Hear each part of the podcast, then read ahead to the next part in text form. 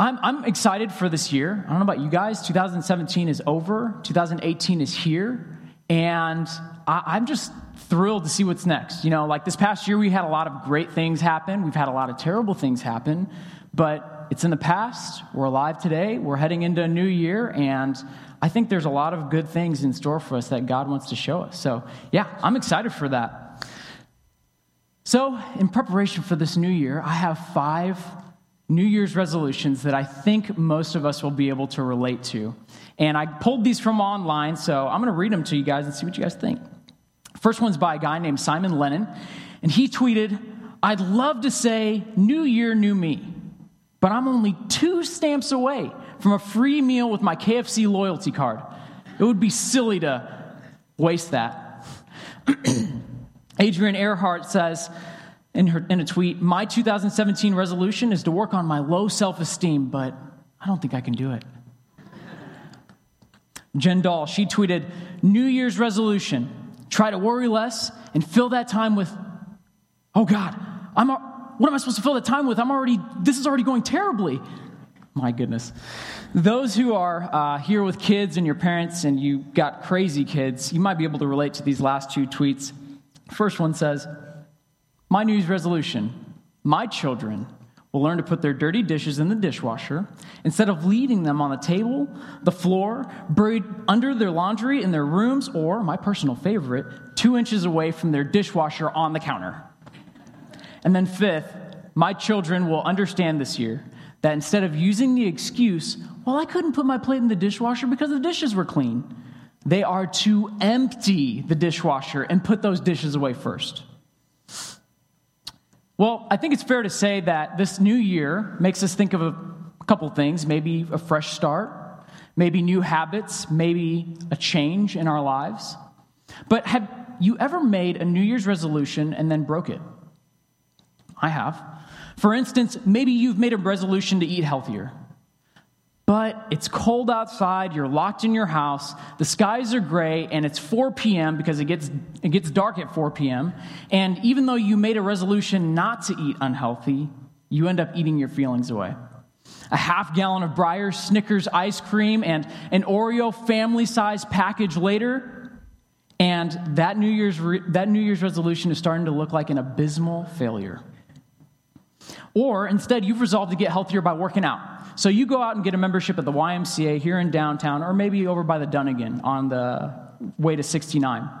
And you get up early, January 2nd, you walk the treadmill, you push some weights around, and you're feeling really good. You're off to a great start, but February rolls around and your gym ID is nowhere to be found. Has anyone experienced that? What is it about change that is so difficult? Sure, sticking to a new diet and maybe picking up new habits and exercising, those are difficult, but how about the deeper changes in our lives? Like the desire, say, to stop letting people's criticism bother you so much. Maybe you've noticed that you've fallen victim to crediting all of your accomplishments to yourself and blaming everyone else for your failures. And maybe this year now you want to be honest with yourself and others by overcoming your pride. Or maybe you find yourself being very critical of other people. And now you just want to become a better encourager. Those kinds of deep soul changes are even more difficult than the diets and exercise and discipline that we try to bring upon ourselves, aren't they? C.S. Lewis once said in his book Mere Christianity, if you don't know C.S. Lewis and you haven't read any of his material, you need to. He's a very he's a fantastic guy, brilliant mind. And he says this quote, if you guys uh, would follow along with me The essential vice, the utmost evil, is pride. Unchastity, anger, greed, drunkenness, all of that are mere flea bites in comparison. It was through pride that the devil became the devil. Pride leads to every other vice. It is the complete anti God state of mind.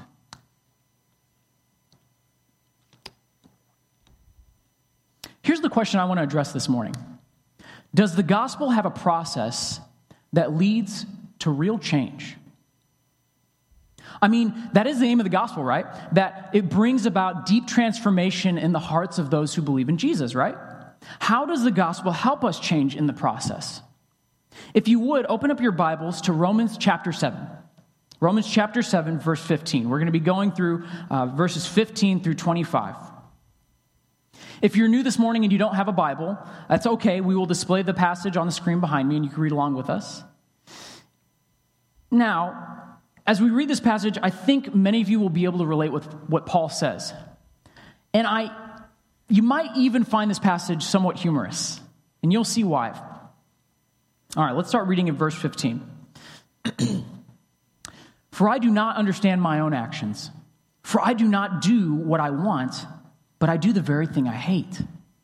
Now, if I do what I do not want, I agree with the law, that is good. So now it is no longer I who do it, but sin that dwells within me. For I know that nothing good dwells in me that is in my flesh. For I have the desire to do what is right, but not the ability to carry it out.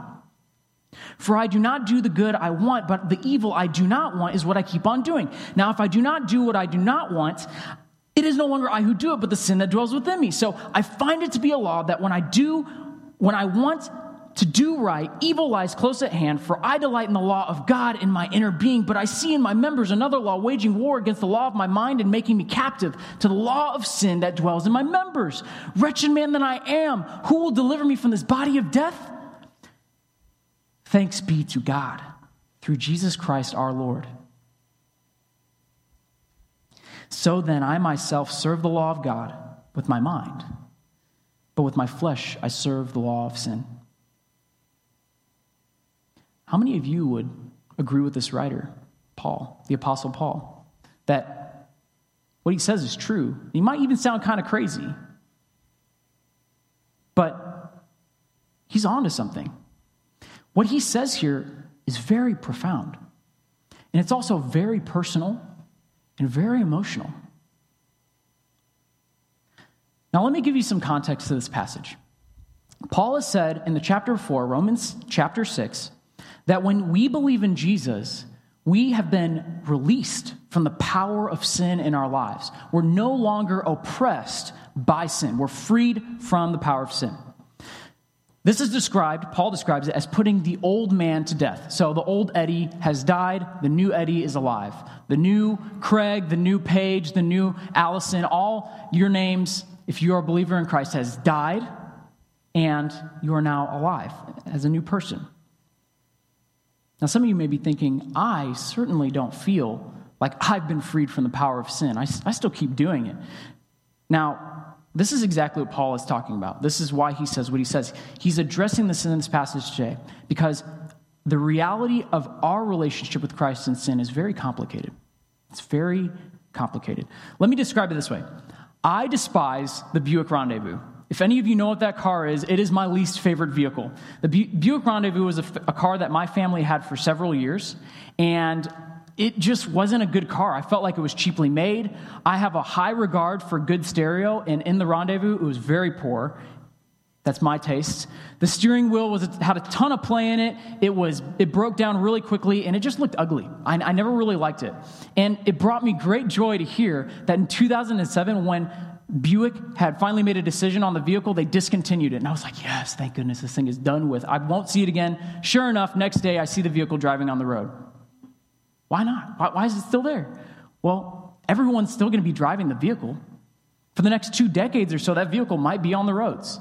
Although Buick discontinued the model, it's still going to be driven. It's still got miles. There's still cars out there that have to fade out.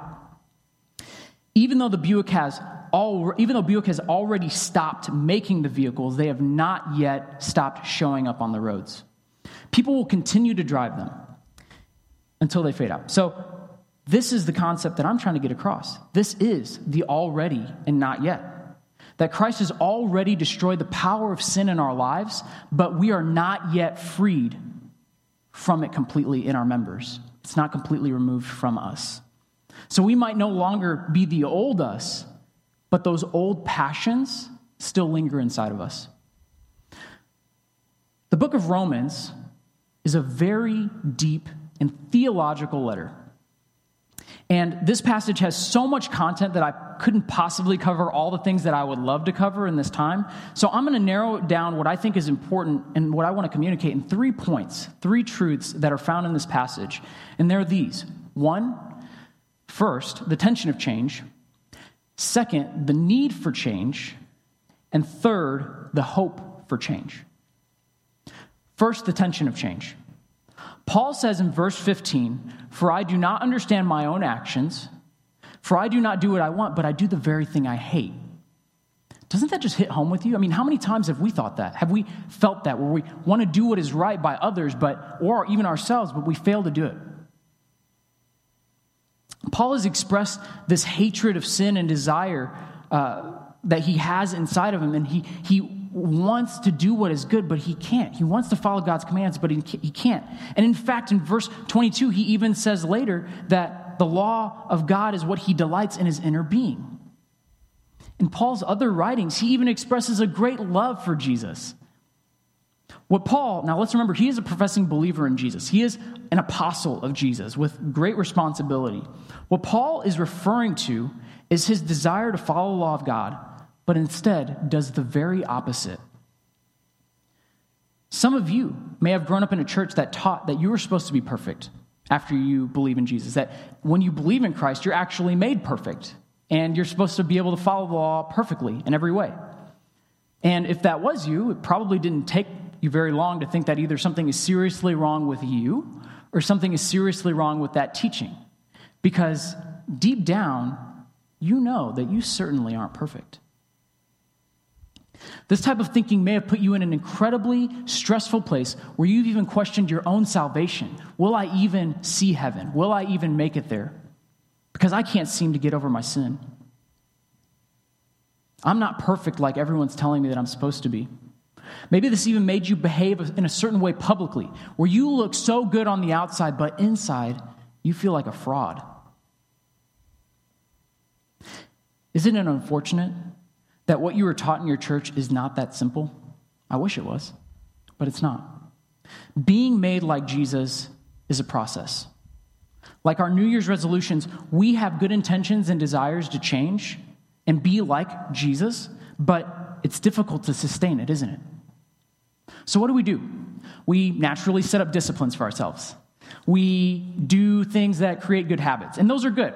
Like, for example, when you conclude a conversation in here with a loved one or a family member, maybe even a close friend, you say, Love you, or I love you before you hang up. Or if you're at a social function, at an event, you'll uh, wave bye to everyone and say, Hey, I love you guys, see you later. Why do we do this? Perhaps it's something that's been passed down from generation to generation, so that no matter what happens between a loved one and us, we have to say, I love you. We leave on a good note. And when we don't say it, let's say because we're mad at that person, it makes you feel bad, you know?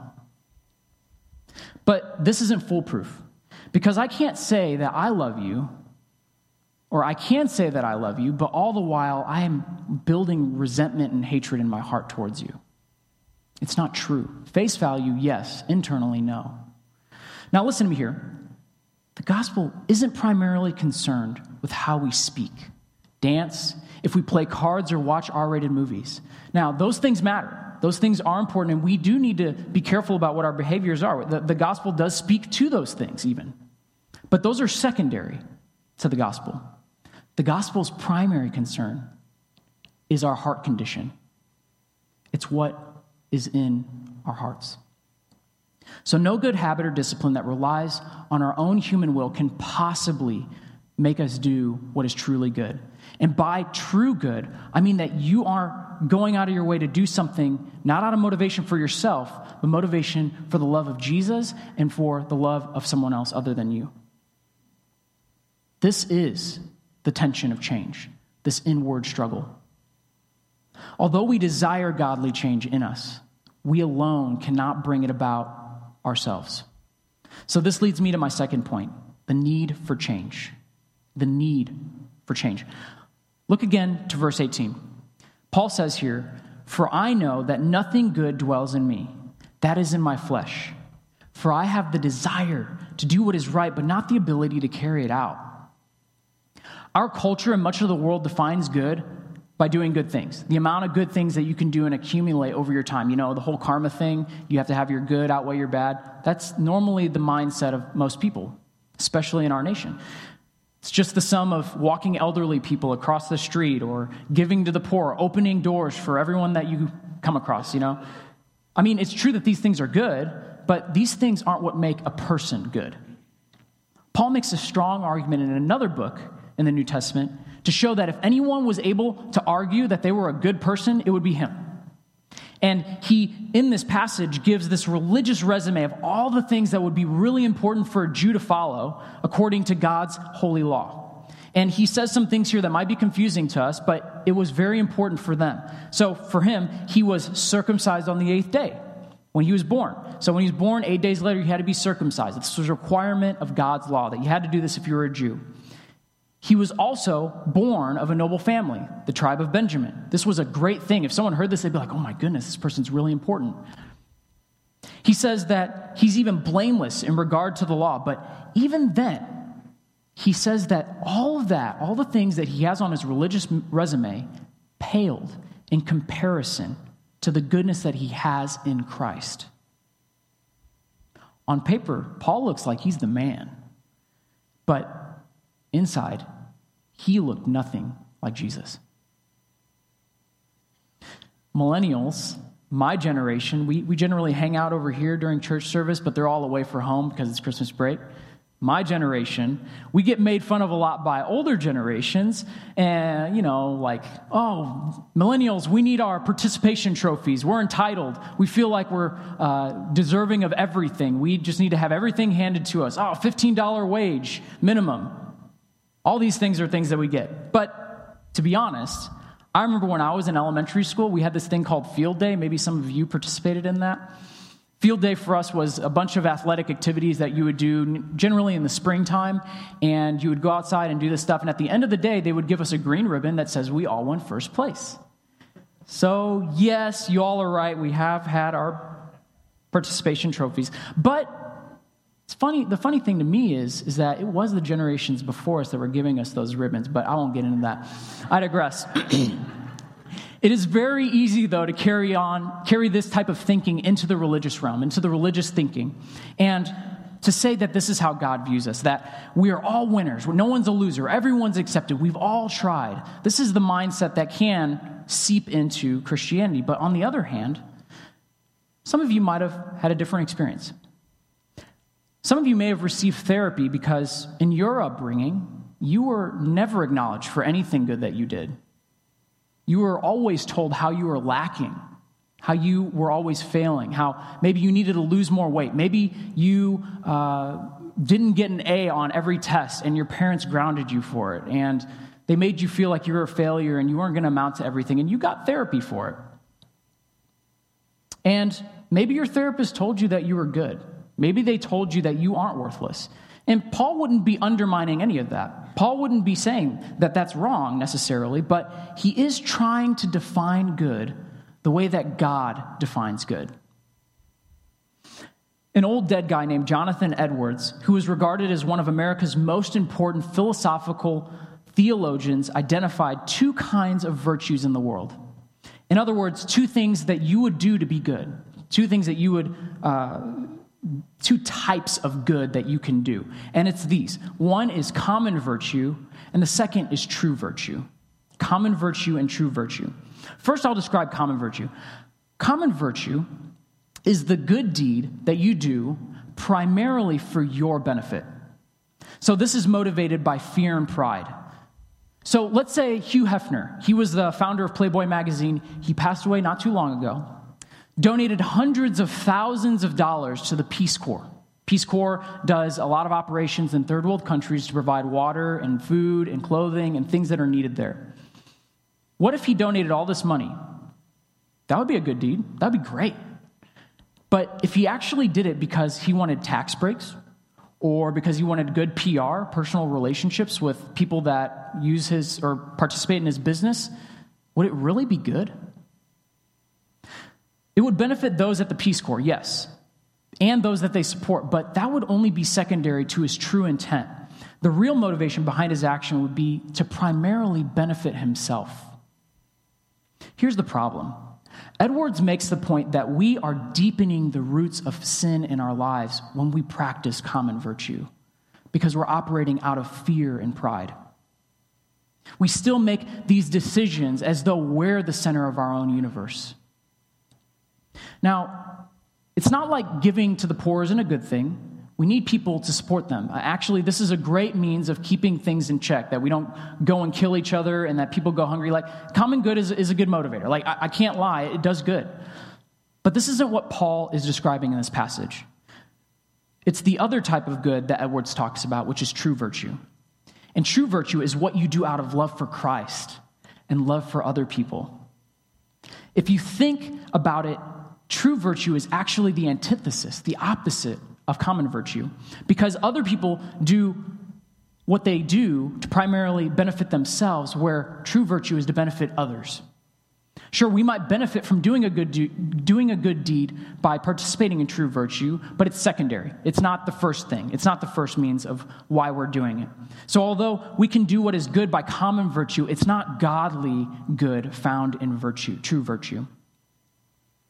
So this is what Paul means when he's talking about goodness. When he says that there is nothing good in him, he's referring to true virtue. But instead, all he sees is the fleshly common virtue. In other words, all that good that he does is really for him. That religious resume, it was never for God, it was never for Jesus, it was for himself.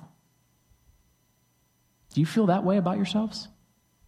Do you recognize that in your hearts? There's a lot of good things that you do, that I do, but much of that we can do for ourselves. And it is still sin that Paul talks about that prevents him from doing good. Paul sees that there is a war going on inside of him, an internal power struggle between the will of his mind and the will of sin that dwells within him. And out of this frustration, Paul belts out in verse 24 Wretched man that I am, who will deliver me from this body of death? Do you feel that way? Have you cried out to God, wretched man that I am? Who will deliver me? I can't possibly do what God commands me to do. I fail every time. Do you feel the crushing weight of shame because you fall short of God's commands? Paul is really self assessing himself here. And he is ruthlessly honest with himself and wonders if there's even any hope for him. Fortunately, he comes to the conclusion that Jesus Christ is his hope for change. Which brings me to my last point the hope for change. The hope for change. Look at verse 25. Paul says, Thanks be to God through Jesus Christ, our Lord. So then I myself serve the law of God with my mind, but with my flesh I serve the law of sin. Paul is relieved that Jesus is his deliverer.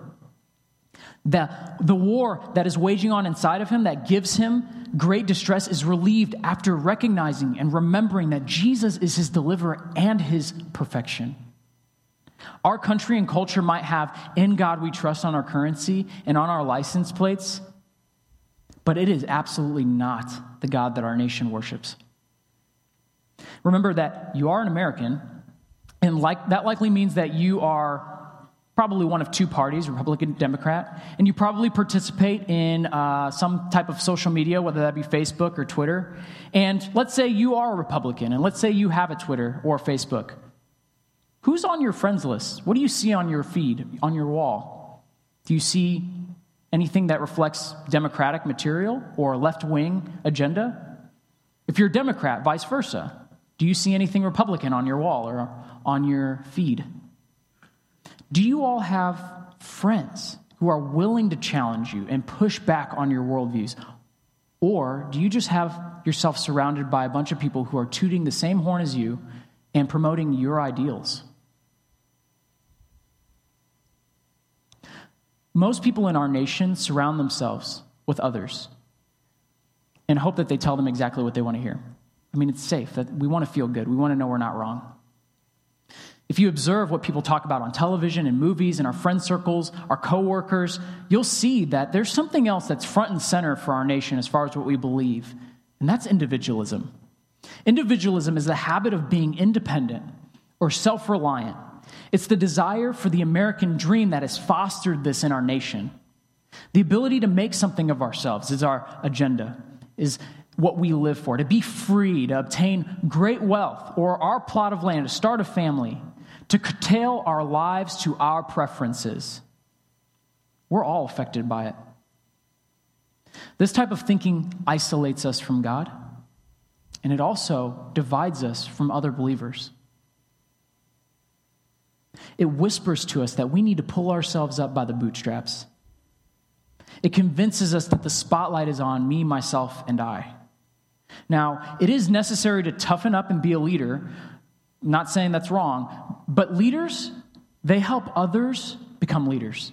They help be a role model for those below them so that they can build up to be themselves good leaders.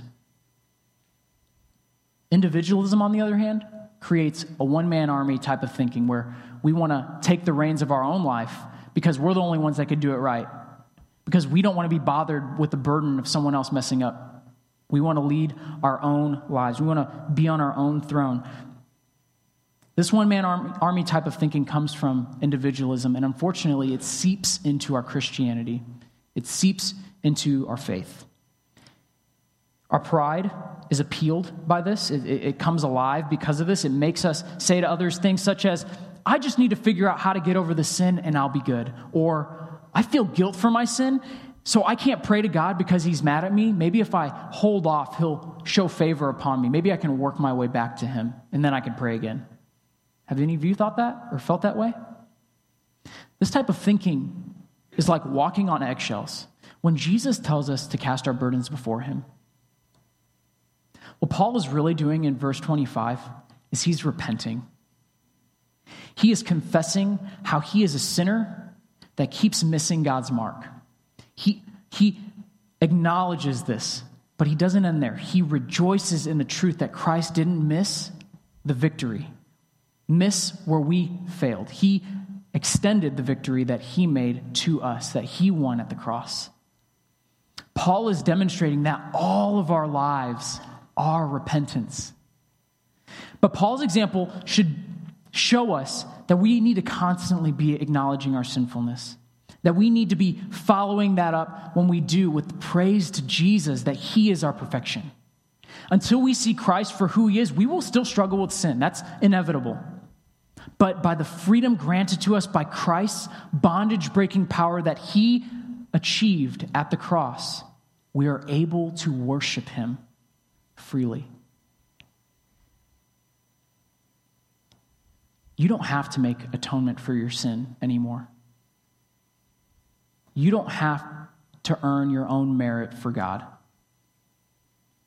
Whether you're a Christian or not, you must understand that you are only made righteous by putting your faith in the person and work of Jesus Christ. And that's it. The burden of being good enough isn't on you. It's on Jesus. And that should bring you peace. Paul wants us to know that when we believed in Jesus, yes, we are already changed at the moment of salvation. We are a new creation, but the full realization of that change hasn't yet happened. This is the process that won't be completed until we see him. That is the already and not, not yet.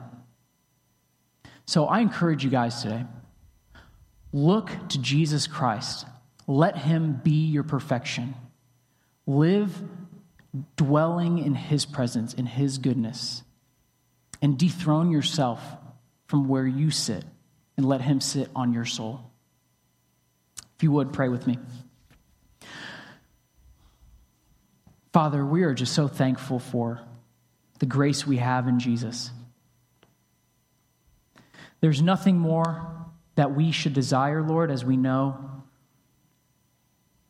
than to be loved by you, to be cherished by you.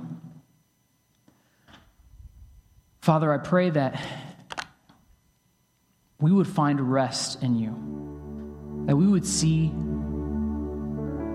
that you sent your son to die for us, and that the, the sin we participate in now, yes, it's because of the sin within us, but as we look to you, Lord, you remind us, you give us the ability to have true virtue, to do what is right because we're living for you. We're operating out of a love for you and love for others. I pray that those here in the congregation today would find peace in you, knowing that you are their deliverer, that it's not all on them. We say this in Jesus' name. Amen.